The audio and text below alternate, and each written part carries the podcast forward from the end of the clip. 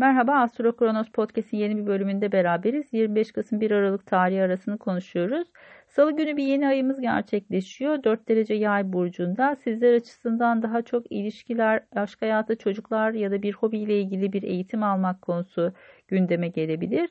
Burada 4 derece değişkenlerde göstergeleriniz varsa direkt olarak etkilenebilirsiniz. Özellikle e, ateş elementinde göstergeleriniz varsa bir aslan olarak bu alandaki konular sizin için birazcık daha ön plana çıkacaktır. Özellikle o göstergenin neyi ifade ettiğini e, çözebilirseniz hayatınızda bu konularda bazı yeni başlangıçlar gündeme gelecektir. Aynı gün Venüs Oğlak Burcu'na geçiş yapıyor. Sizin 6. evinizde daha çok iş arkadaşları ile ilgili konular gündemde olacaktır.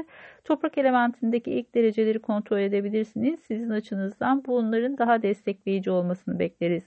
E, bu göstergelerin temsil ettiği alanların.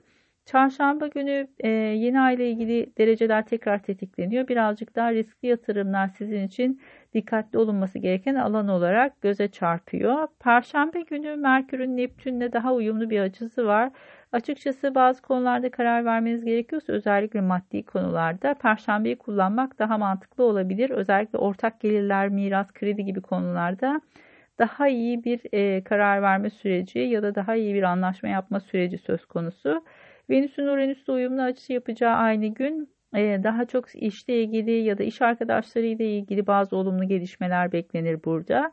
Her şeyden önce kariyerle ilgili olarak bir hizmet alımınız söz konusuysa burası sizin açınızdan destekleyici olacaktır. Cuma günü tekrar e, o Ay Oğlak Burcu'na geçiş yapıyor. Sizin açınızdan açıkçası ofis, iş hayatı ya da sağlık konuları ön planda olacaktır Cuma günü. Cumartesi e, birazcık daha e, Ev aile ile ilgili konulardan destek alabilirsiniz iş hayatınız için.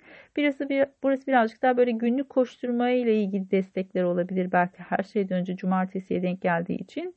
Pazar günü e, ayın kova burcunda e, Uranüs'te bir kare açısı olacak. Burada iş ortaklıkları ya da danışmanlıklarla ilgili ya da evlilikle ilgili konularda bazı gerilimler söz konusu olabilir.